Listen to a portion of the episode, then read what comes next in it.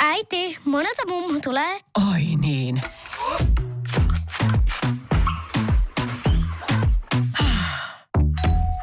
Helpolla puhdasta. Luonnollisesti. Kiilto. Aito koti vetää puoleensa. Moi, mun nimi on Taneli Rantala. Ja mä olen Jukka Joutsiniemi. Me ollaan Lifted. Tervetuloa kuuntelemaan Yksi Hyvinvointi podcastia.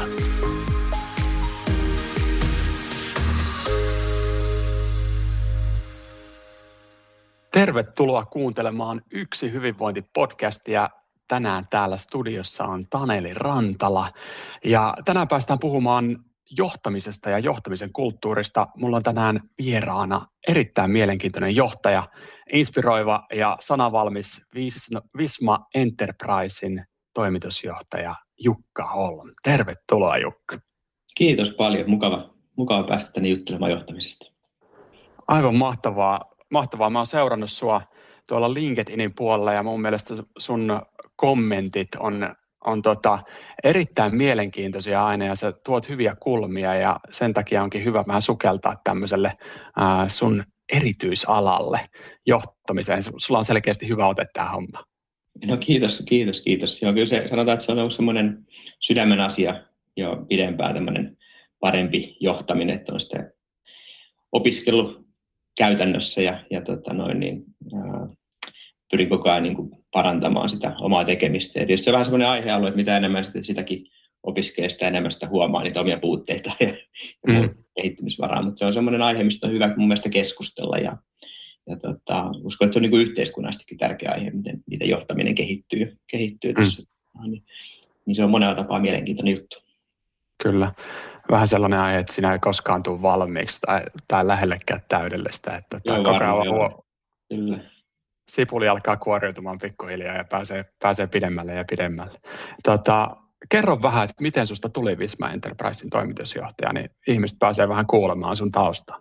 No joo, sanotaan, että ikä on nyt, tulee kohta 40 mittariin tänä vuonna vielä. Ja semmoiset 20 vuotta on ollut niin kuin IT-alalla, eli käytännössä sen työuran siitä opiskeluvuodesta Opiskelin ihan tietotekniikkaa, tietoliikennettä oikeastaan, niin kuin insinööritutkintoa ja sitä en ole tehnyt enemmän semmoisia hattihommia, että en uskonut kaljaa kauppoihin ja tiedännyt sitä vähän siinä rahaa sitä kautta, mutta sitten jotenkin nämä tietokoneet oli lähellä sydäntä ja nuorena, niin jotenkin mä menin sitten opiskelemaan sitä alaa ja sitten hyppäsin niin kuin Nokialle hommiin, mutta siitä aika pian sitten, kun halusin saada opinnot loppuun ja me ei meinannut oikein onnistuu, niin voisin yhdistää työt ja opinnot, niin kaveri oli perustanut startupin ja hyppäsin siihen sitten opiskeluvuosina tässä 2004 vuoden alusta, silloin opintojen loppusuoralla, niin tehtiin sitten tämmöistä, siinä oli 3 henkilöä ja mä menin osakkaaksi siihen ja rakennettiin siitä sitten tämmöinen IT-palveluyritys ja se oikeastaan oli semmoinen startti, en mä ole ikinä suunnitelmaisin johtaja, mutta tavallaan työläisperheestä, että arvostin työn tekemistä itsessään, mutta siinä se oikeastaan sitten, kun siinä lähti startuppia kasvattaa ja sitten tuli semmoinen vaihe, että siinä niin kuin oli yli 10 henkeä kohta, niin piti jakaa vähän niin kuin tiimeihin ja mä olin siinä sitten todennut, että mä olin vähän jo coachannut siinä uusia tulokkaita ja muuta, että totesin, että mä olisin niin kuin oman tiimin ja mä olin siis tyylin 25-vuotias ja sain sitten oman tiimin silloin ja halusin sitten ruveta opiskelemaan sen asiantuntijatyön rinnalla sitä johtamistyötä niin sanotusti ja se oli lähellä sydäntä koko ajan. Ja se firma kasvoi aika hyvin koko ajan sinne 2008 vuoteen asti ja silloin meitä oli jo 50 henkeä ja siinä piti ottaa semmoisia johtajarooleja sitten itselle ja erilaisia matkan aikana ja siitä kautta sitten tuli vähän vaikeuksien vuodet, mutta selvittiin itse asiassa sen laman läpikin kasvaen, mutta ulkopuolista pääomaa sisään ottaen tuttiin sijoittajan mukaan siihen, että voitiin jatkaa sitä kasvutarinaa ja lopulta se päätyi siihen, myytiin sitten yritys 2011 enemmistö ja 2016 sitten loputkin sitten firmasta. Ja siinä vaiheessa meitä oli lopulta jo erilaisten mutkien kautta semmoinen 100 henkilön kokonaisuus. Tavallaan itse oli niin kuin johtaja rakentamassa sitten 3 henkilöstä sitten 100 henkilöä, niin siitä tuli käytyä semmoista eri kasvuvaiheita. Oli myyntijohtajan roolia, markkinoinnin johtamista, asiantuntijoiden johtamista, palvelutuotannon johtamista ja sitten tuli tehtyä paljon kaikkea ja kaikkea paitsi toimitusjohtajuutta oikeastaan. Ja sitten kun mietin niitä 2016 niitä tulevia vaihtoehtoja, niin siinä tuli joitain erilaisia vaihtoehtoja pöydälle ja Visma oli yksi niistä sitten. Ja siinä oli semmoinen tarina, että Visma oli ostanut yhtiön ja joskus se ostetun yrityksen yrittäjä jää pyörittämään sitä firmaa. Tässä tapauksessa oli sitten päätynyt siihen, että hän oli lähtenyt sieltä pois, siihen tarvittiin niin kuin vetäjä siihen. Se oli 55 henkilön yhtiö siinä vaiheessa. Se oli Tampereella, itse olen asunut koko urani pääkaupunkiseudulla ja hetki siinä perheen kanssa keskusteltiin siinä rekryprosessin aikana, että ollaanko me valmiita tähän, jos tätä tarjotaan, että 3 pientä lasta oli kouluikäisiä siinä vaiheessa ja että muutetaanko Tampereelle, koska se oli käytännössä kaikki työ sitten pääosin siellä Tampereella ja todettiin, että okei, jos toimitusjohtajatyötä tarjotaan, niin mennään ja otetaan haaste vastaan ja sitten 2017 keväällä niin realisoitiin ja tehtiin sopimukset ja kesällä muutto ja syksyllä työt alkoi. Eli siinä niin kuin 3 minuuttia kiteytettynä meikäläisen työura oikeastaan. Paljon siinä oikeasti sattunut ja tapahtunut kaikenlaista matkan varrella, mutta nyt ollaan sitten 3 vuotta oltu vähän reilu tässä. Itse asiassa aika lailla päivälleen 3 vuotta niin kuin virallisesti Vismalla.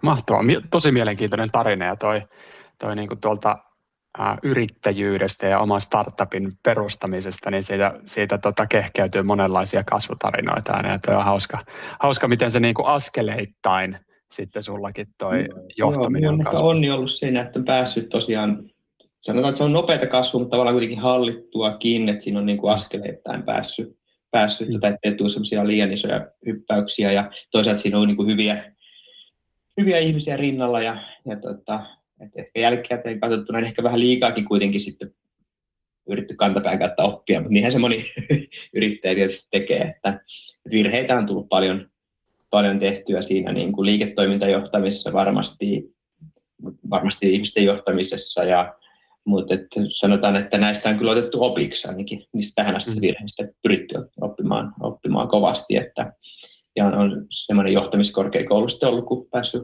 oikeasti tekemään niitä asioita. Ja sitten toisaalta mä olen koko ajan siinä rinnalla myös opiskellut ihan sitten, että myöhemmin tein sitten ylemmän korkeakoulututkinnon niin teknologialan strategista johtamisesta ja siinä välissä kävi erilaisia johtamisopintoja. Koko ajan mulla on ollut joku kirja käynnissä tai sitten tämmöisiä tutkintoja ja opintoja siinä, että jos silloin niin ihan parikymppisenä se oli vähän pakko pulla saada ne pakettiin ne opinnot, niin myöhemmin se olisi semmoinen vähän niin kuin intohimokin, että kiva oppia uutta. Just näin. Pääsee soveltamaan käytäntöön saman tien. Niin. Silleen se mulla toimii parhaiten. Ja. Mitä opiskelee, niin on semmoinen, mitä pääsee sit oikeasti tekemäänkin. Niin silloin niin kokee, että oppii ja se on niin kuin innostavaa, motivoivaa. Kyllä. Kun sä oot kehittynyt johtajan, niin miten sä kuvailisit tätä polkua? Tavallaan, että minkälaisia asioita sieltä on noussut pikkuhiljaa ja miten tavallaan, minkälaisia erilaisia fokuksia sulla on ollut tässä polulla? No semmoinen yksi iso asia varmaan niin silloin nuorena, niin mä olin hyvin tämmöinen tehokkuusorientoitunut, vähän prosessiorientoitunut jotenkin ajatukset. Se on niin kuin luontaista mulle hahmottaa sitä kautta, mutta ehkä mulla on sitten myöhemmin tullut enemmän tämä tietynlainen niin kuin ihmisten diversiteetti ja semmoinen erilaiset, että ihmiset on aika erilaisia ja sitten toisaalta se, että enemmän ehkä niin kuin se ihmisten kasvu versus tämä prosessien niin kuin hiominen. Et ehkä jotenkin ne alkuperäiset johtamisopit oli vähän sieltä semmoisesta teollisesta maailmasta, mitä itse ajattelin, että kun mallinnetaan tarpeeksi tarkkaan tekemistä ja mietitään sitä kautta, niin että se niin kuin johtaisi siihen parhaaseen lopputulokseen. Toki silloin tietty paikkaansa asiantuntijabisneksi tämmöisen palvelukonseptoinnilla ja muuta ja toimintatavoilla, mutta ehkä enemmän nostaa nykyään keskiöön sitä ihmisten kehittymistä ja sitä, että ihmisillä on niin kuin työkalut ja ihmisillä on valmiudet ja tilaa ja omistajuutta asioista, niin jotenkin ehkä tämä on ehkä se isoin siirtymä ajattelussa tässä, kun puhutaan tätä omaa niin kuin ajattelun muutosta. Onko siellä ollut takana jotain semmoisia isoja tilanteita tai oppimisen kokemuksia, joista sulla on niin kuin, sä oot huomannut, että hetkinen, eihän tämä näin, että nyt pitää keskittyä enemmän näihin ihmisiin? No, varmaan on monenlaisia tilanteita ja tarinoita, ei mitään yhtä yksittäistä, että ehkä se on tullut tämän, sitten IT-alla nykyään puhutaan niin kuin itseohjautuvuudesta ja tiimiohjautuvuudesta ja tämmöisistä asioista ja niitä on jo aika pitkään tässä niin kuin tutkinut itsekin ja lähtenyt niitä kohti kulkemaan. Että kyllä sanotaan, että no ihan tuossa kun kävi sitten noita jatko-opintoja ja sitten sanoisin, että se opiskeltiin niin kuin kansainvälisiä kulttuureja ja miten eri maissa, eri kulttuurit on. Kun mä olen itse toiminut niin Suomessa itse, niin se ehkä avasi mun niin kuin silmiä vielä sille, kuinka erilaisia ihmiset voi niin kuin olla, siis kun ne tavat, miten toimitaan erilaisissa kulttuureissa, miten aasialaisessa kulttuurissa, suomalaisessa kulttuurissa, niin se oli yksi sellainen vahva muistutus itselle kuitenkin siitä erilaisuudesta. Ja kyllä niitä on monia, mutta kyllä toi niin kuin ehkä sitten kun laajensi vielä tavallaan tuota perspektiiviä, niin kuin vähän globaalilla tasolla, niin huomasi sen, että se mitä Suomessa on tottunut, että ollaan niin kuin monessa asiassa kuitenkin samanlaisia, niin siellä kuitenkin taustalla piilee erilaisia ihmisiä. Sitten kun laajentaa sitä vielä vähän laajemmaksi, niin tosissaan on hyvä muistutus siitä, että se mitä pidetään niin kuin oletusarvona Suomessa, niin se ei enää kansainvälisessä mittakaavassa menekään. Niin. Just näin. Onko sulla jotain semmoisia merkityksellisiä henkilöitä sun työuralla, jotka on toiminut sulle esikuvina, joita sä oot seurannut, tai jotka on mahdollisesti ollut ihan mentoriroolissa sulle tärkeänä henkilöinä? No sanotaan, että silloin yrittäjäaikana niin se yrityksen perustaja, kenen kanssa tehtiin tiiviisti, niin hän on tietysti paljon vaikutusta, koska me tehtiin toistakymmentä vuotta hyvin tiivistä yhteistyötä on niin kuin yksi. Ja molemmat perustajat itse asiassa, että siinä oli kaksi perustajaa ja sitten kolmantena, niin heidän kanssaan tehtiin tiivistä yhteistyötä. He toivat semmoista molemmat omanlaista, semmoista yrittäjyyttä, mutta myös sitten toinen ehkä enemmän tämmöistä suhteiden luontia, kunnianhimo, toinen tämmöistä kova yrittäjyystyöntekoaspektia että silloin on ollut tietty vaikutus. Ja sitten tietysti kun on semmoisessa työssä, että tekee paljon niin kuin asiakastyötä asiakasrajapinnassa erilaisten yrityspäättäjien kanssa, ja siinä on aika paljon niin kuin yritysjohtajaesimerkkejä ja muita. Ja kyllä sitten tietysti olen pyrkinyt aika laajasti lukemaan ja käymään valmennuksessa. Yhteen aikaan me itse asiassa hoitiin, tämä oli siis jo tovi niin kuin silloin 2007-2013, niin oltiin samoissa tiloissakin Treeneshausin kanssa meidän asiakkaita ja jonkin verran käytiin heidän valmennuksia. Sitten istuttiin itse asiassa heidän Jari vetämillä henkilöstövalmennuksellakin, oltiin samoissa tiloissa siellä. Tuli aika paljon kuunneltua niitä Jari juttuja, että kyllä näin herättiin erilaisia ajatuksia suuntaan ja toisia. Tuli niin pohdittua näitä johtajuusteemoja aika paljon siihen aikaan. Tästä on siis 10 vuotta. Mutta vaikea nostaa niin kuin yhtä yli. Kyllä mä oon pitänyt sitä rikkautena, että pystyy niin kuin hakemaan niin kuin monesta suunnasta. Mutta ehdottomasti nimenomaan niin, että tykkään keskustella näistä teemoista muiden johtajien kanssa ja tutkijoiden kanssa. Ja sitten toisaalta nykyään viime vuosina minulla on ollut omia mentoroitavia tässä, jotka haluaa kehittyä johtajuudessa. Siinäkin on niin kuin antoista ollut sitten sparraa näistä asioista ja palauttaa mieliin ja oppia itsekin siitä uutta samalla. Just näin. Erittäin arvokasta. Ennen kuin mennään tuonne Visman johtamisen kulttuuriin ja johtamisen malleihin, niin mitä sun mielestä on hyvä johtaminen? No se onkin hyvä kysymys. Kyllä siihen liittyy se tietty esimerkillinen toiminta, että jollain tavalla se johtaja laittaa sitä työyhteisöä ja yhteistä hyvää niin kuin oman itsensä edelle ja sitoutuu itse niihin arvoihin ja siihen, että johtajan työ ei ole aina samanlaista kuin vaikka johdettavan työ. Sitä se ei tarkoita, että tekee samoja asioita, mutta että tavallaan sitoutuu samanlaiseen ajatteluun. Se, että jos vain ikään kuin puhuu, että näin pitäisi toimia ja sitten kuitenkin se arki on hyvin toisenlaista, niin kyllä mä uskon, että siihen liittyy tämä ulottuvuus, että sillä tavalla esimerkkiä johtaminen on edelleenkin arvokasta, mutta niin, että se johtajan tehtävä ei välttämättä ole siinä edessä olla tekemässä sitä työtä.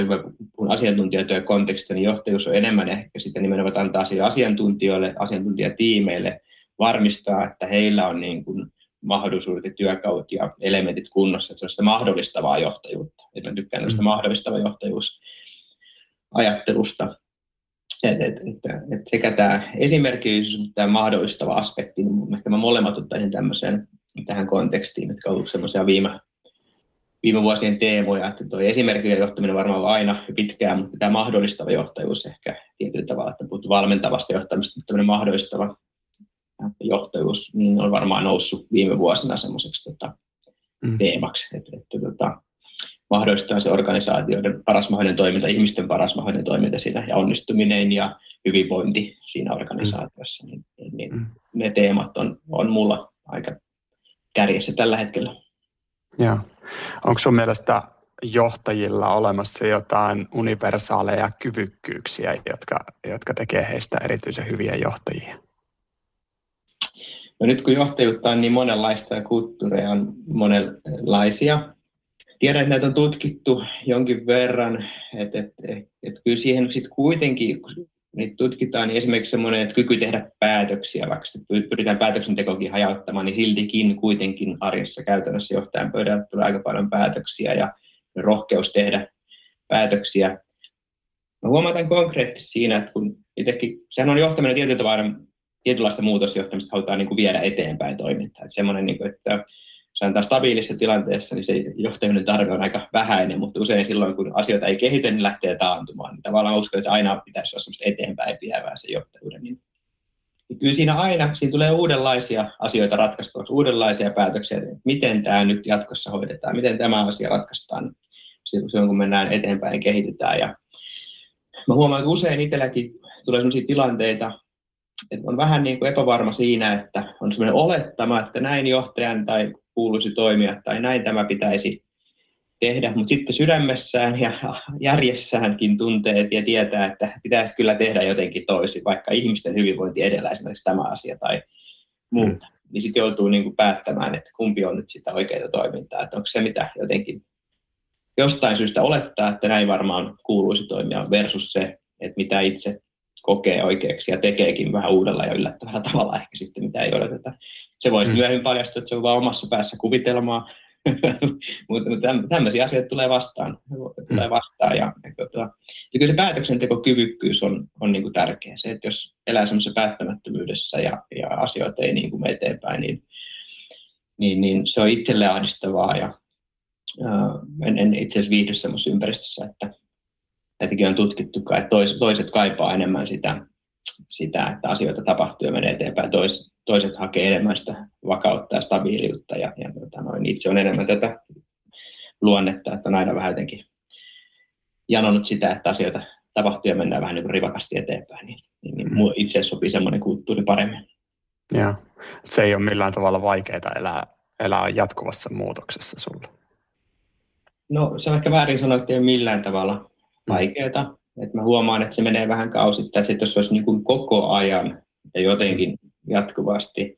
Mä voisin kaipaa semmoista tiettyä tasapainoa, se voi olla niin kuin vuositasolla tai niin kuin puolivuositasolla, että se ei ole koko ajan semmoista tukkaputkella. Siinä pitää olla semmoista kuitenkin, että on sitä palautumis- ja hengähdysaikaa ja aikaa vähän ajatella ja pysähtyä, että sitäkin pitää olla, mutta sitten pitää myös olla sitä, että nähdään, että asiat lähtee nyt tapahtumaan ja liikkeelle, ja sitten pitää olla valmis siihen, että joskus ne asiat tulee vähän kuin kutsumatta, että joskus vaan tulee tilanne, on sitten vaikka koronapandemia tai joku muu, niin silloin pitää olla niin kuin ikään kuin sitä puskuria ja resurssia tarttua siihen ja puuttua, että sä et voi koko ajan olla siinä niin kuin tapissa, vaan mutta kyllä mä sitä itse olen kaivannut sitä, että se ei ole semmoista tasapaksua puuroa, niin sanotusti, että se menee ihan niin kuin vuodesta toiseen samalla tempolla, vaan mä tykkään siitä, että siinä on vähän sitä intervallia niin sanotusti, että ehkä se kuvastaa mun urheiluharrastuksia, jotka on ollut salibändi ja crossfit.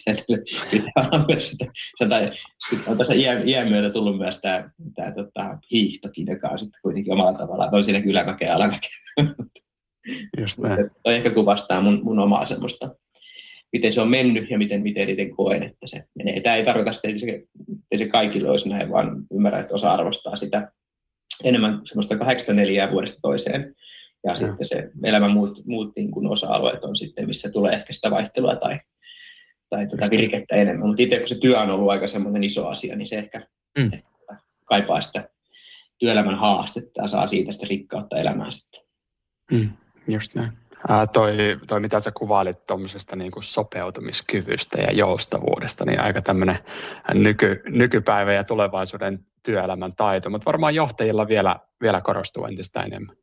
Mitä sä näkisit? No, kyllähän tuohon johtamistyöhön liittyy tiettyjä epävarmuutta, siihen liittyy tietysti aina sitä tulosvastuullisuutta, ja se on niin kuin, vaikka sä ajattelee urheiluelämää, niin se on usein se valmentaja, joka on niin kuin tikunnokassa, jos joku ei menesty tai menestyy. Mm. Vaikka itsekin kun on urheiluvalmentaja, niin todennut tietyllä tavalla se on kuitenkin se ratkaisevin kohtaan sitten se, kun saadaan se aina tulevan kauden joukkue kasattuksi, että onko niin kuin liigatason pelaajat vai divaritason pelaajat tietyllä tavalla.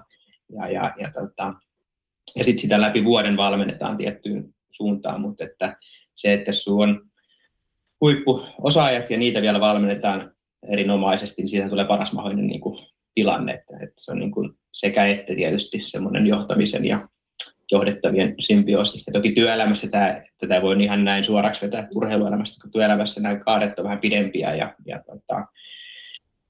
kun urheiluelämässä mennään vähän niin kuin kausi kerran, niin työelämässä on kuitenkin, haluaisin ajatella, että se on vähän pidempää aikaa, että ei ole mitään tällaista kvarttariajattelua, vaan yli sataa ajatella niin kuin yli vuosien kuitenkin sitä kasvua ja kehitystä ja sen organisaation kasvua. Mutta vaikka näin haluan ajatella, niin silti huomaan, että joskus ne muutokset tulee sitten niin kuin nopeasti. Joku toimialan purros tai joku muutoskohta, että niin silloin pitää olla sitä tiettyä muutoskyvykkyyttä siellä ja ihmisillä valmiutta ottaa vaikka uudenlaista tehtävää vastaan, ja sitä on ehkä sitten valmisteltu opiskelemalla tietynlaisia asioita ja semmoista resilienssiä myös sitten. Niin kyllä tässä on niin monta semmoista teemaa.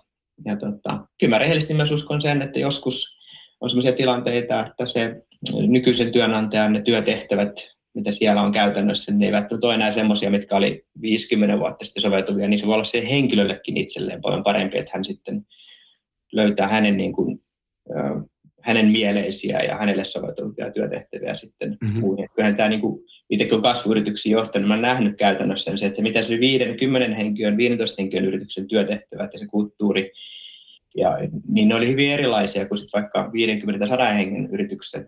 Että se arjen työ itse asiassa, mikä pitäisi olla se kaikista tärkein juttu tietyllä tavalla, niin se voi muuttua niin voimakkaasti. Eli se on enää niin kuin mielekästä sille henkilölle, joka suuremmoisesti nautti siitä työstä aiemmin, niin voi olla, että se yritys on muuttunut sellaiseksi, että ne ihmiset ympärillä on vaihtunut, ne työtehtävät itse asiassa on vaihtunut, niin että pitää olla myös tämmöistä niin kuin rehellistä keskustelua sisäisesti, että onko tämä sitä, mikä motivoi enää, onko tämä sitä mielekästä työtä. Se, että jos vaan tarttuu se, että 5 vuotta sitten se oli mielekästä tai 10 vuotta sitten se oli mielekästä, niin se ei välttämättä enää totuus tänä päivänä. Niin kyllä mä kaipaan, että tämmöisiäkin hyvä johtaja pystyy käymään tämmöisiä kahdenvälisiä keskusteluja, eikä ne tule semmoisia yhtäkkisinä päätöksinä, vaan että pystytään käymään siinä vuosi vuodelta, että mihin suuntaan haluaisi itse kehittyä ja mihin haluaisi työt kehittyä ja minkälaisia töitä meillä on niin kuin näköpiirissä, että se pystyy sitä yhdessä jalostamaan sitä ajatusta, niin ettei tule silleen semmoisia yllättäviä sitten muutostilanteita niin helposti kuin tämmöinen osa semmoista arjen keskustelua. Noista sun parista vastauksista mun mielestä huokuu semmoinen, että semmoinen niin kuin omien arvojen mukainen toiminta on, että sä arvostat sitä niin kuin johtajalla, mutta totta kai niin kuin muilla. Käyt sä itse paljon semmoista keskustelua, että mitkä sun arvot on ja miten sun pitäisi toimia tämmöisessä tilanteessa? Joo. Tämä arvoasia on aina siis niin kuin on yrityksessä erilaisia kirjoitettuja arvoja ja sit aina niitä ei edes muista, mutta rehellisesti kun vastaan, niin mutta ihmisillä on sitten ne ja työpaikoilla ne todelliset arvot, että minkä mukaan toimitaan, mitkä näkyy niissä vaikeissa valintatilanteissa. Ja kyllä mulle on tärkeää se, että voi sitten jälkikäteen palata siihen päätökseen ja tekemiseen ja todeta, että tehtiin se, mikä oli niin kuin arvojen mukaista ja selvitettiin ne eri vaihtoehdot vaikka tai käytiin läpi nämä asiat, että ei niin kuin mennä siitä, mistä aita on matalin, vaan oikeasti tehdään tarvittaessa niitä vaikeita päätöksiä, jos ne on arvojen mukaisia, tai sitten ainakin tehdään ne kaikki tarvittavat vaihtoehdot selvitetään, kyllä se on mulle tärkeää. Ja se on samaten sitten, että itse noudattaa sitten samoja arvoja, minkä puolesta puhuu. Kyllä se on mulle tärkeä asia. Just näin. Mennään vähän Vismaan tästä. On ollut tosi hienoa kuulla, kuulla pikkasen sun ajatuksia ja totta kai tässä jatkossakin niitä kuullaan vielä lisää, mutta Vismalla on aika mielenkiintoinen malli organisaation johtamiseen ja strategiaan. Te olette, Visma on kasvanut myöskin aika vauhdikkaasti yritysostoilla viime aikoina. Kerro pikkasen tästä strategiasta ja sitten toisaalta, että mikä se johtamisen kulttuuri on ja miten ne linkittyy toisiinsa. Joo, no Visma on konserni, ei ole pörssissä. Siinä on yksityisiä isoja sijoitusyhtiöitä, jotka omistaa, plus sitten myös siellä on jonkin verran johdolla omistusta. Se on aikamoinen kasvutarina, eli Oslossa pääkonttori, se on tänä päivänä reilu 11 000 työntekijää yhteensä ja toimii useilla eri Euroopan markkinoilla, Pohjois-Eurooppa, Skandinavia, sitten nämä Benelux-maat, Itä-Euroopassa jonkin verran. Ja ohjelmistoyhtiöitä tosiaan, ja se erikoisuus on siinä, että tosiaan se on niin kuin itsenäisiä osakeyhtiöitä tämän konsernin siipien suojissa toista sataa. Ja se on siinä varmaan muutama syy, miksi näin on. Ensinnäkin, että Visma ostaa paljon yrityksiä. Tänä vuonna ostin yli 20 yritystä. Tavoite on ostaa yrityksiä niin, että ne olisi hyviä, menestyviä yrityksiä. Ja Visma ei lähtisi niin kuin sekaantumaan siihen hyvään driveen, mikä siellä on. Ne voi olla aika pieniä yrityksiä. Mä ehkä kerron esimerkin, vaikka Suomessa aikanaan Ari Pekka Salovaara myi oman Severa-yhtiönsä Vismalle 2009. Ja se oli siihen aikaan ensimmäinen SaaS-yhtiö Vismalla. Tai oli tämmöisiä on-premise talous- ja palkkajärjestelmäohjelmistoja, mitä siellä oli. Sen sijaan, että tämä pieni lappeenrantalaisyritys niin olisi integroitu Visman KPI-mittareihin ja tapoihin toimia, niin sitten Oslosta ruvettiin katsoa, että miten tämä SaaS-maailma toimii, niin meni katsomaan sitten sinne, miten se Ari Pekka ei tehnyt se myyntimalli ja johtamismalli, ja enemmän yritti oppia siitä pienestä ostetusta muutaman kymmenen hengen firmasta niitä toimintatapoja sinne konsernin puolelle. Kun ajatellaan, että puhutaan, että ostetaan osaamista, mutta sitten usein kuitenkin tehdään niin päin, että okei, ostetaan tuo firma ja sitten läntetään sinne meidän toimintatavat ja sinne osaajat lähtee pois sieltä, niin menetetään se osaaminen. Okei, no Visma on siitä ollut fiksu, että ne on antanut hyvin paljon itsenäisyyttä näille ostetuille yhtiöille niitä on kyllä niin kuin yhdistetty toisiin silloin, kun on järkevää, että niistä on niin kuin järkeviä synergioita sitten niillä ostetuilla yhtiöillä, mutta ei niin, että ostettu yhtiö sulauttaisi niin kuin konserniin. Et konsernissa on hyvin pieni hallinto, että siellä ei ole mitään semmoista isoa hallintorakennetta, vaan perustuu enemmän nyt, että siellä on näitä melko itsenäisiä osakeyhtiöitä, joilla on hallitus ja hallituksen kanssa, ja on siis konsernin sisäisiä hallituksia, että sieltä tulee sitten sitä kautta enemmän se ohjaus. Tämä nyt tietysti tarkoittaa sitä, että siellä on paljon yrittäjätaustaisia ihmisiä mukana, ja samaten niin kuin ihmisiä, jotka on töissä Vismalla, niin tosi moni on tullut yrityskaupan kautta. Eli he ovat aloittaneet aikaisemmin niin kuin jossain itsenäisessä osakeyhtiössä, pienemmässä ohjelmistofirmassa, mutta he ovat tulleet sitten niin kuin Vismalle, kun se yhtiö on ostettu. Ja tämä luo tietynlaisen niin kuin toimintakulttuuri. Toki nämä yhtiöt koko ajan myös rekrytoi, että tulee sekä että niin kuin Vismalle rekrytoituja, että sitten yritysostojen kautta. Mutta jotain sitä muutosvaikutusta kertoo, että jos me 3 vuotta sitten aloitin, oliko meitä 6 500, niin meitä on yli 11 000.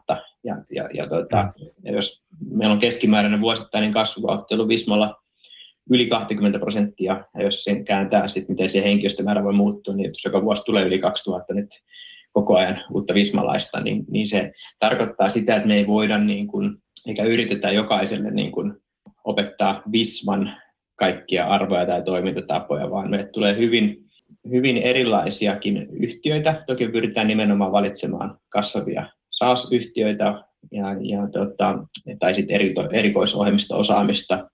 Me tulee tietyt pelisäännöt, että me seurataan talouden luvut. Se on nyt päivänselvä asia tietyllä tavalla, mutta sitten tulee, että me seurataan asiakastyytyväisyyttä ja henkilöstötyytyväisyyttä. Niin samalla tavalla kaikissa. Me nähdään, että henkilöstötyytyväisyys kehittyy ja asiakastyytyväisyys kehittyy ja talouden luvut menee oikeaan, niin sitä kautta siinä pysyy semmoinen niin kuin jonkinnäköinen hallinnan tunne ja hyvää menestystä se on tuonut tämän viimeisen 20 vuoden jakson aikana. Hyvin semmoista tasasta, nimenomaan semmoista reilu 20% vuosittaista kasvua ja hyvää kannattavuutta. Ja toi on niin kuin yksi ulottuvuus siinä kulttuurit. Ja toinen, miksi näin, niin kun aika moni iso ohjelmistotalo tekee vähän toisella tavalla kuin Visma siinä, että ne haluaa yhdellä tuotteella palvella monia eri markkinoita. Et vaikka nyt ajatellaan sappi on sappi ja se viedään eri maihin ja se räätälöidään käyttöön siellä. No Vismalla on taas sitten, voi olla oma palkkaohjelmisto jokaisessa toimintamaassa.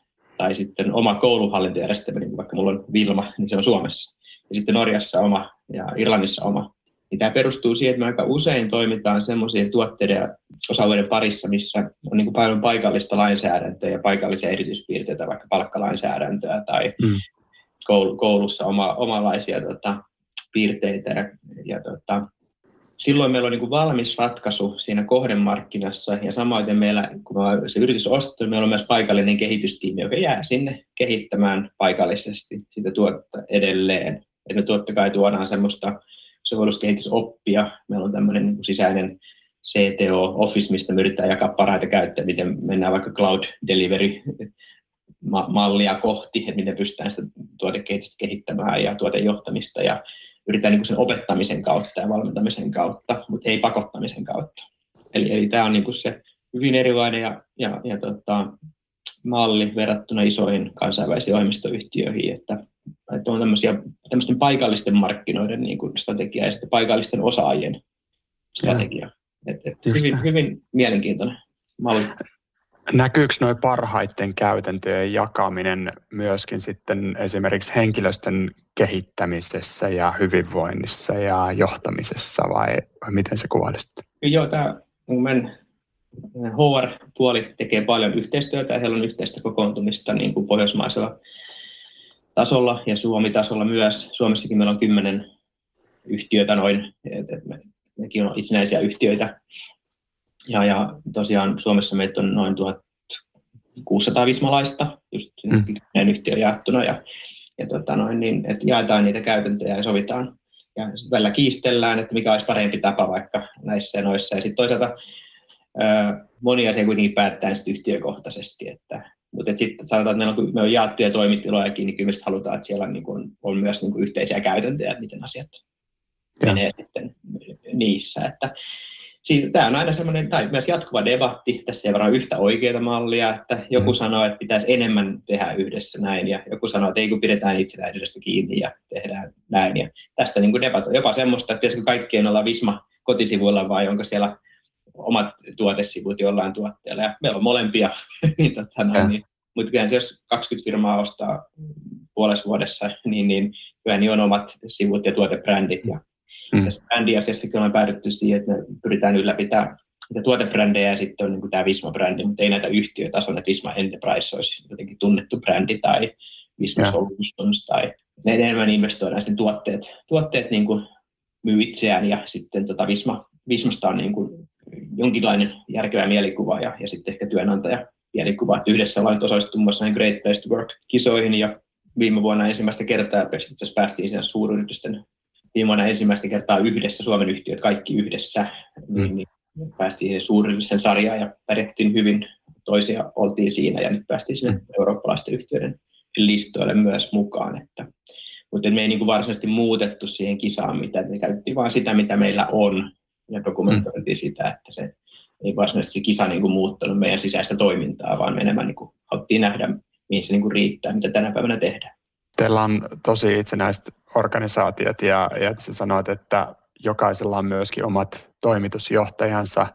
Onko olemassa mitään semmoista niin kuin Visman yhteistä johtamisen tapaa? Onko siellä jotain semmoisia yhteisiä prinsiippejä, johon te uskotte? No niin kuin sanoin, niin kyllä täällä kannustetaan siihen nopeaseen päätöksentekoon ja siihen toiminnan kehittämiseen. Mä huomaan, että se, kun yhtiöt on hyvin menestyviä, siis niin kuin ne kasvaa ja on kannattavia, niin se myös tukee sitten toinen toistaan, että siinä muodostuu semmoinen johtamisen kulttuuri, että halutaan tehdä niin kuin asiat hyvin nyt ja huomenna tavallaan, että usein sitä, mä huomaan, että Suomessa monesti me keskustellaan siitä, että nyt pitää paljon investoida, jotta voi sitten menestyä myöhemmin. Ja Vismalla ei ajatella niin lähtökohtaisesti, että hirveästi nyt investoimalla sitten varmasti menestytään huomenna, vaan pitää investoida nyt ja menestyä nyt, niin kuin molempia. Jotenkin ettei jaeta sitä kompromissia tai anneta sitä lupaa. Niin kuin.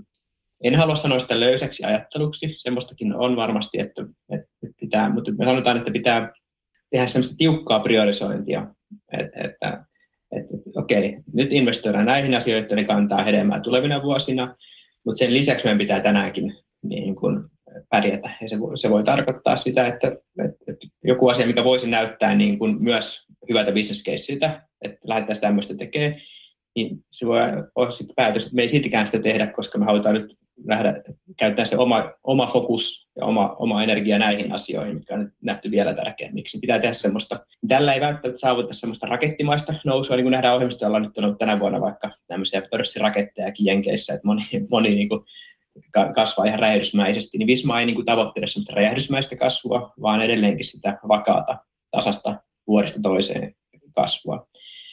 Sen ylläpitäminen on taitolaji, että se pystyy vuodesta toiseen, vaikka sen 20% kasvaa jo tässä koko luokassa, kun lähestyt 2 miljardia liikevaihdossa ja tarkoittaa 400 miljoonaa pitäisi joka vuosi tehdä uutta. Ja me hyvin tiedetään, että se vaatii uusia innovaatioita, pitää saada tekoälyohjelmistoihin ja pitää saada apit käyttöön ja päästä platform. Että se, että jos viime vuosikymmenellä riitti se, että siirryttiin on-premista tämmöiseen SaaS-maailmaan, niin tänä päivänä se pitää olla jo, että me puhutaan, niin kuin, että nämä on tämmöisten rajapintojen kautta toimivia tekoälyohjattuja ratkaisuja, niin se tiedetään hyvin se, että se mikä riitti eilen, niin ei enää riitä huomenna. Että asioiden pitää, siis sen palvelun tuotteen pitää uudistua ja johtamisen pitää uudistua. Että se on semmoinen jatkuva niin kuin kehittymisen kulttuuri, mikä siinä niin kuin heijastuu. Että se ei tyydytä. Siis ilotaan onnistumisista ja sitten seuraavana aamuna tehdään 2 kauemmin niin vähän niin kuin seuraavaa versiota niin sanotusti. Yeah. Että semmoinen niin se niin kuin heijastuu. Semmoinen, onko se sitten yrittäjyhenkisyys, koska paljon siellä on ex-yrittäjä niin sanotusti hommissa. Just näin. Sä oot Visma Enterprisein toimitusjohtaja, niin miten sä kuvailisit nimenomaan teidän yhtiön johtamisen kulttuuria? Hyvä kysymys. Pitää palata vähän taaksepäin. Tämä on rakentunut 4 yritysostosta tämä yhtiö, josta yksi yhtiö oli jo fuusioitu ennen kuin aloitin, mutta itse olen johtanut 3 yhtiön fuusioon. Tämä oli hetken aikaa kuin 3 eri yhtiöstä, jotka olivat eri paikkakunnilla vetovastuussa. Ja nämä ovat sellaisia niin kuin reilu 50 henkilön yhtiöitä. Se tarkoittaa sitä, että siinä on aika paljon kuitenkin ollut käytännössä sillä yrittäjä- ja toimitusjohtajalla vielä niin kuin langat käsissä. Ja näissä yhtiöissä ei ole historiallisesti ollut sellainen kulttuuri, että niin kun päätöksenteko olisi laajalasti hajautunut siinä organisaatiossa. Toki se on voinut itsenäistä työskentelyä, se on kokeneita ammattilaisia töissä, mutta aika paljon sit päätöksenteko on keskittynyt. Eli meillä on semmoinen muutostyö käynnissä, että me halutaan sitä jaettua johtajuutta ja päätöksentekoa viedä siinä organisaatiossa ja antaa tiimeille omistajuutta asioista. Me on itse asiassa tällä hetkellä aloitettu nyt tämmöinen pidempi valmennusohjelma Filosofian Akatemian kanssa, että tukee meidän esihenkilöitä siinä ja luodaan niin yhteisiä käytäntöjä. Tämmöinen muutosmatka meillä on käynnissä ja samaten johtoryhmätyöskentelyyn panostettu, että meillä on sitten johtoryhmäläisiä, jotka pystyy sitten ovat ottaneet toimitusjohtajalta paljon päätöksvastuuta pois, mutta se ei ole, on semmoinen ikään kuin väliaskel siihen, että viedä sitä läpi sinne organisaatioon. Semmoinen niin kuin vaihe meillä on käynnissä ja kyllä se aluksi olin silleen niin kuin optimistinen, että kyllähän tämä nopeasti muuttuu, mutta kyllä se kulttuurin muuttaminen ottaa oman aikansa ja mutta samaan aikaan ollaan kuitenkin vuosi vuodelta onnistuttu parantamaan myös omaa sitä liiketoiminnan tilaa ja henkilöstyytyväisyyttä ja asiakastyytyväisyyttä. Et mennään niin kuin, ollaan ehkä asemoiduttu siihen samaan kuin Visma, eli vuosi vuodelta pikkasen parempaa. Silloin se on oikea suunta. Juttelin tuossa yhden taloushallinnon yrityksen toimitusjohtajan kanssa aikaisemmin tuossa, ja hän sanoi, että hänellä on sellainen näkemys, että toimitusjohtajan pitää tehdä itsestään turhaa, että se on niin tärkein tehtävä. Miten sä näet sen itse? Kyllä minulla on ollut tämmöinen ajatus jo pidempään. Se on perustellut kasvuyhtiöstä tavallaan, että toimitusjohtaja ikään kuin voisi ottaa sitten jotain uutta liiketoimintaa tai asiaa tarvittaessa tai yritysostoa niin kuin haltuun, että saa sen niin kuin pyörimään. Mutta kyllä se niin kuin myös kuvastaa sitä kulttuurin kehittämistä. Mun oma esihenkilö tällä hetkellä itse meidän hallituksen puheenjohtaja Ari Pekka, joka aikanaan nimenomaan sen Severan myöi. Hän oli sitten yli 10 vuotta kasvattamassa siitä ostetusta yhtiöstä isomman yhtiön, että siitä silloin kun Visma osti jo ihan muutaman miljoonan liikevaihtoa tänä päivänä, niin siinä taitaa olla noin 60 miljoonaa jo liikevaihto siinä yhtiössä Visman sisällä. Ja kyllä hän aina puhuu siitä, että hän niin kuin pyrki tekemään itsestään tarpeettomaan ja sanoi, että kyllä se, niin kuin, kun se katsoo sen yhtiön tarinaa, se on tosi tasaisen kasvun ja kannattavuuden ja kehittymisen ja tarina. Ja siellä on paljon ollut tämmöistä kokeilukulttuuria, itseohjautuvuutta ja näitä teemoja pitkään tapetilla. Ja ovat itse asiassa pitkään on tässä Great Place to Work-kisoissa ja menestynyt hyvin ja niin siellä on tehty pitkäjänteistä hyvää työtä. Ja kyllä mä uskon itse samaan, että ei siinä semmoista, se on hyvä tavoite, mutta semmoisia pikavoittoja siinä ei ole, vaan sitten pitää oikeasti niin kuin työstää sitä. Te olette menneet jo pidemmän aikaa itseohjautuvaan suuntaan ja matka jatkuu. Minkälaisia hyötyjä te olette huomannut tästä suunnasta? Niin sanoin, että meillä on osittain vielä alussa, mutta kyllä se on jo nyt ruvennut tapahtumaan se, että mä huomaan, että esimerkiksi meidän yhtiössä niin ihan itse henkilökohtaisesti huomaan sen, että meillä tapahtuu arjessa paljon niin kuin hyviä asioita ja on niin kuin, kannattavuus on parantunut ja kasvu on nyt kiihtynyt. Tänä vuonna täytyy myöntää, tämän koronan myötä niin me emme kasva. Itse asiassa meidän yhtiö ei näillä näkymin tänä vuonna kasva, ei oikeastaan pienenekään. Mutta jo ensi vuoden ennuste näyttää kuitenkin on paremmalta, että sen verran niin kuin toimialakohtaisia noi vaikutukset tuossa koronassa, mutta taustalla tapahtuu kuitenkin oikeita asioita, eli vaikka meillä tietyt tämmöiset transaktiollaskutukset pienenee, meillä kuitenkin asiakasmäärä kasvaa koko ajan ja pystytään silleen, niin kuin, että meillä tapahtuu niin kuin niitä liiketoiminnallisesti oikeita asioita ja samaten itse asiassa nähdään, että pystytään ensi vuonna investoimaan enemmän ja tuotekehitykseen taas lisää ja pystytään sitten varmistamaan sitä pidemmän aikavälin tulevaisuutta sitä kautta, mutta kyllä tässä niin kuin uskotaan, että on oikea suunta. Ja toisaalta on nähty tässä 3 vuoden aikana, että tämä, mitä meidän kulttuuri sitten näyttäytyy ulospäin, niin on niin kuin houkuttelevuus työnantajamarkkinoilla on niin kuin parantunut meillä. Että kyllä me niin kuin saadaan tosi hyvinkin hakemuksia tänä päivänä. Kyllä tässä niin kuin on myös se, että pystyy rekrytoimaan sitten oikeanlaista osaamista ja ihmistä, niin se on tosi tärkeässä roolissa.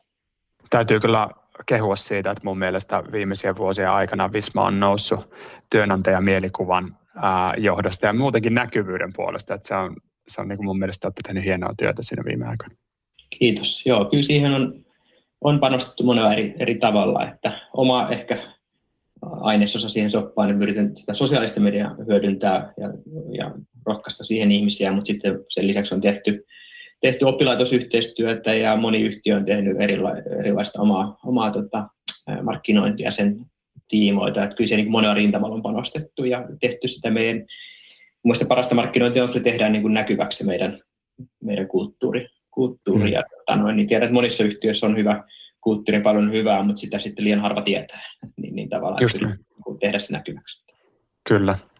Ja sä oot mun mielestä hyvä esimerkki siitä, että sä kerrot sitä, että mitä tapahtuu ja LinkedInissä suosittelen kyllä miestä seuraamaan ehdottomasti. Siellä on hyvä tieto. Joo, mä oon todennut, että musta ei vielä ole semmoiksi fiktion kirjoittajaksi, voisi semmoisia tarinoita kirjoittaa, että helpompi vaan dokumentoida sitä arkea ja niitä ajatuksia. Että, ehkä se on seuraava versio, että voisi kirjoittaa semmoisia ihan fiktiivisiä niin teoksia tai muuta, mutta kyllä se on vielä mennyt helpommin, niin että tekee tarinoita siitä eletystä elämästä ja niistä ajatuksista, mitä on ja käy keskustelua niistä, niin silloin saanut jo paljon niin kuin keskustelua ja näkyvyyttä aikaiseksi. Totuus on monesti tarua ihmeellisempää, näin se on. Joo, kyllä niitä on monia tarinoita meillä kaikilla varmasti kerrottavaksi. Meillä on paljon HR-päättäjiä, yrityspäättäjiä meidän kuuntelijajoukossa. Sä oot kokenut omalla johtajauralla jo paljon. Minkälaisia neuvoja sä antaisit johtajille? Jos etenkin lähdetään ensin semmoinen niin kuin nuoret johtajat. Sä oot varmasti heitäkin, niin kuin sanoit, mentoroinut ja johtanut myöskin.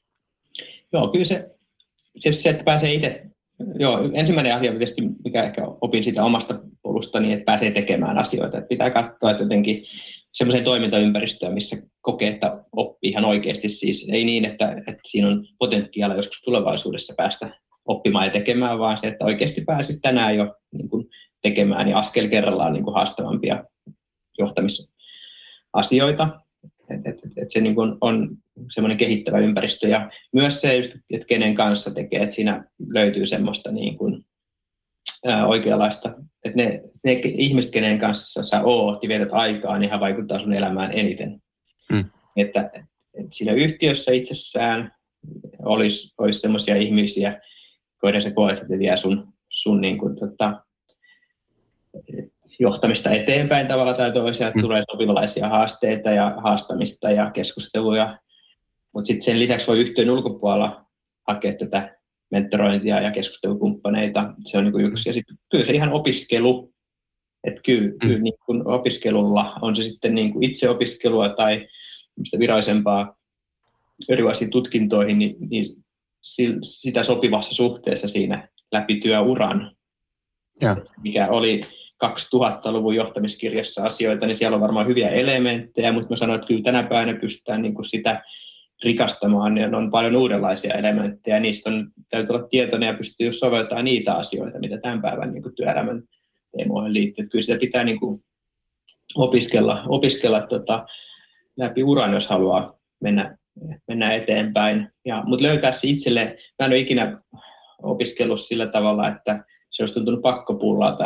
Mä en usko, että se niin kuin semmoinen kannettu vesikaivossa pysyy vaan enemmän, että löytyy se oma tapa ja mielekäs tapa, kun oppia kehittyy. Niin, että mitä työtä, minkälaista toimintaympäristössä, kenen kanssa ja sitten oppiminen, niin kyllä nämä niin kuin siihen uran alkuun. Mä luulen, että se määrää sitä, itse asiassa niin kuin määrää, ei pelkästään kuinka se uran alku menee, vaan se määrää tosi paljon sitä loppuuraakin tietyllä tavalla. Ei se, en sano, koskaan liian myöhäistä, mutta mitä on nähnyt. Että se on iso vaikutus, että mihin sä, niin kuin, minkälaisiin hommiin sä lähdet ja sitten se on aina isompi kynnys lähteä tekemään sellaista muutosta sitten myöhemmin. Se on mahdollista, mutta että niinku tilastollisesti näyttää siltä, että kyllä se niinku ohjaa paljon sitä loppupolkua. Kyllä. Entäs jos on nyt ehkä vähän enemmän kokemusta jo esihenkilönä, mutta jotenkin tuntuu, että on jäänyt semmoiselle, niin kuin, kehitys on pysähtynyt, jäänyt samalle tasolle, ei ole päässyt pomppaamaan seuraavalle tasolle niin pitkään aikaa, niin onko sulla semmoiseen tilanteeseen jotain vinkkejä? Mä oon aina varovainen antaa yleispäteviä vinkkejä. Mä oon joidenkin tämmöisten ihmisten kanssa itse jutellutkin. Mä sanoisin, että semmoinen rohkeasti ottaa sen puheeksi ihmisen kanssa, kehen voi luottaa ja kello on kokemusta, niin että uskaltaa niin kuin sparrata siitä asiasta, niin usein se vastaus muodostuu sit siinä omassa päässä, se oikea vastaus hänelle itselleen, huomioiden oman elämäntilanteen ja oman niin kuin tavoitteet. Ja että uskaltaa keskustella niistä asioista, niin se olisi varmaan se yleispätevin neuvo, mitä uskaltaa sanoa. Kyllä mä niin kuin rohkaisen. Se, että jos on pitkään ollut samassa, niin se usein se oma näköpiirikin kaventuu ja silloin on vähän sokea niille kaikille eri vaihtoehdoille, mitä voisi ollakaan. Niin se, että saa ulkopuolista niin kuin näkökulmaa, niin se itseäkin oivalluttaa monesti. Että enpä ollut noin edes osannut ajatellakaan. Niin se olisi se neuvo varmaan. Erittäin hyvä. Mä uskon, että tämä keskustelu on jo itsessään laajentunut ihmisten näkökulmaa moneen juttuun ja ihmiset on oppinut paljon johtamisesta ja sitten toisaalta mun mielestä tosi mielenkiintoista kuulla Visman kulttuurista ja siitä, että miksi just teillä tehdään noin asioita, miten te teette. Joo, näistä on kyllä mukava keskustella ja toivottavasti näistä on innostusta sitten ja palautettakin saa laittaa tulemaan tietysti. Ehdottomasti. Meillä on vielä tämmöiset muutamat klassikkokysymykset tänne loppuun, jotka mä haluan kysyä myöskin sulta, Jukka. Kuka inspiroi sinua tällä hetkellä? Hyvä kysymys. Mun vaikea sanoa niin kuin yhtä henkilöä, mutta mä haluan sanoa muutaman. Töiden ulkopuolella mun perhe on tosi tärkeä, lasten kasvu ja vaimon kanssa se arki ja elämä. Ja se tuo rikkautta ja syvyyttä elämään. Sitten työelämässä on vuoden alusta ollut uusi esihenkilö. Ari Pekka, hänen kanssa on reilu puoli vuotta tehty ja saan tosi hyvää sellaista mentorointia ja sparrausta, niin hän on nyt taas auttanut kyllä tosi paljon eteenpäin. Että nyt on tällä hetkellä tosi hyvä keskusteluyhteys ja koen, että opin paljon. Niin nämä on nyt tämä jälkimmäinen ajankohtainen vastaus tähän kysymykseen. Ja tietysti uskon, että tämä perhe on semmoinen niin kuin elämänmittainen tärkeä osa sitä omaa elämää. Just näin. Entäs sitten, jos miettii sun jokapäiväistä hyvinvointia, niin mikä on semmoinen yksittäinen tapa, joka mahdollistaa sun hyvinvoinnin? No, mä uskon, että siihen liittyy niin kuin uni liikkuminen ja ravinto, mielen rauha, nämä ehkä 4 ulottuvuutta. Mä se uneen nyt viimeisen vuotta koittanut panostaa. Mä ihan joka yö seuraa mun unta, mun tämmöinen unenseurantalaite ranneke, ja on koittanut nyt noin puoli tuntia saanut per uni ehkä lisää tässä, mitä mä oon seurannut sitä tänä vuonna, ja koen, että jakson paremmin ja koitan syödä terveellisemmin, ja sitten toisaalta koitan myös löytää aikaa sitten. No, liikunta on aina ollut mulle semmoinen helppo, mä oon tykännyt sitten kuitenkin käydä vähän niin kuin urheilemassa ja hikoilemassa sillä tavalla, mutta koitan myös löytää niitä pysähdyshetkiä ja hengähdyshetkiä arkeen. Se on ehkä semmoinen tämmöisten asioiden kanssa tasapainoille nyt. Kyllä, kuulostaa hyvälle. Viimeinen. Minkä neuvon antaisit 10 vuotta nuoremmalle itsellesi? Paha. Mä olen siis 30 täyttämässä. Oli oli esikoinen syntynyt ja ehkä se oli se värkit, jos täsmästi 10 vuotta, niin kyllä se. No, mä vietin kyllä lasten kanssa aikaa ihan hyvin, että koen, että se on tärkeä valinta myös. Ehkä just nämä työelämän ulkopuoliset, että tämä riittävä lepo, oikea ravinto, sitten tämmöinen avun pyytäminen, onko se tarvii rohkeasti. Kyllä mä niin kuin oppeja otan menneisyydestä, että mä jää hirveästi elämään sinne menneisyyteen, niin mä virheitä teen koko ajan, mutta kuuluu siihen oppimisprosessiin. Mä en halua virheitä kautta pois, en mä tämän kummempaa saa tähän vastataan. Just näin. Ne yleensä vahvistaa sitä oppimisjälkeä aika, muistijälkeä aika syvästi. Kyllä, vaikea on muuttaa mennyttä ja käyttää siihen sitten enempää aikaa. Kyllä, loistavaa. Hei, kerro vielä, missä sua voi seurata tällä hetkellä? No, LinkedIn on se aktiivisin kanava. Sinne tulee aika säännöllisesti viikoittain jotain keskustelun avauksia. Twitterissä on, en ole niin aktiivinen siinä, mutta voi seurata, jos se on parempi kanava. Sitten Instagramissa tulee semmoista vähän kevyempää juttua. Siellä on julkinen profiili, ja Facebookikin on yhtä julkinen oikeastaan tänä päivänä. Että kaikki nämä alustat huomaan vähän eri ihmistä eri kanavissa, ja vähän ehkä joskus tulee samat jutut kaikkiin kanaviin, joskus tulee vähän erilaista, että kuulijan vastuulla. Erittäin hyvä, kuulostaa hyvälle. Loistavaa, todella hyvä keskustelu. Itselle tuli tästä monta oivallusta ja ajatusta, ja toivottavasti kuuntelijoille myös tosi kiva oli, Jukka, sun kanssa jutella. Tässä vaiheessa, jos tykkäsit tästä jaksosta, niin pistä ihmeessä kaverille jakoon tämä jakso ja tuonne sosiaaliseen mediaan myöskin. Jos sulla on mitään palautetta tai kysymyksiä, niin pistä meille tai merkkaa toi #yksihyvinvointia, niin me seuraillaan niitä ja käy ihmeessä arvostelemassa myöskin Yksi hyvinvointia. Pistä meidät seurantaan. Kiitos tosi paljon, Jukka. Tämä oli loistava keskustelu. Inspiroiva, sanavalmis mies, niin kuin sanoin tässä alussa. Kiitos, Taneli. Mukava oli käydä puhumassa.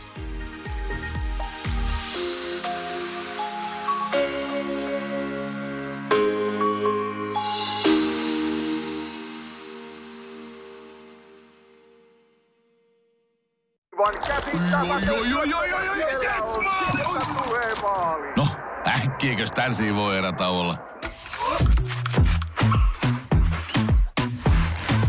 Tule sellaisena kuin olet, sellaiseen kotiin kuin se on. Kiilto. Aito koti vetää puoleensa.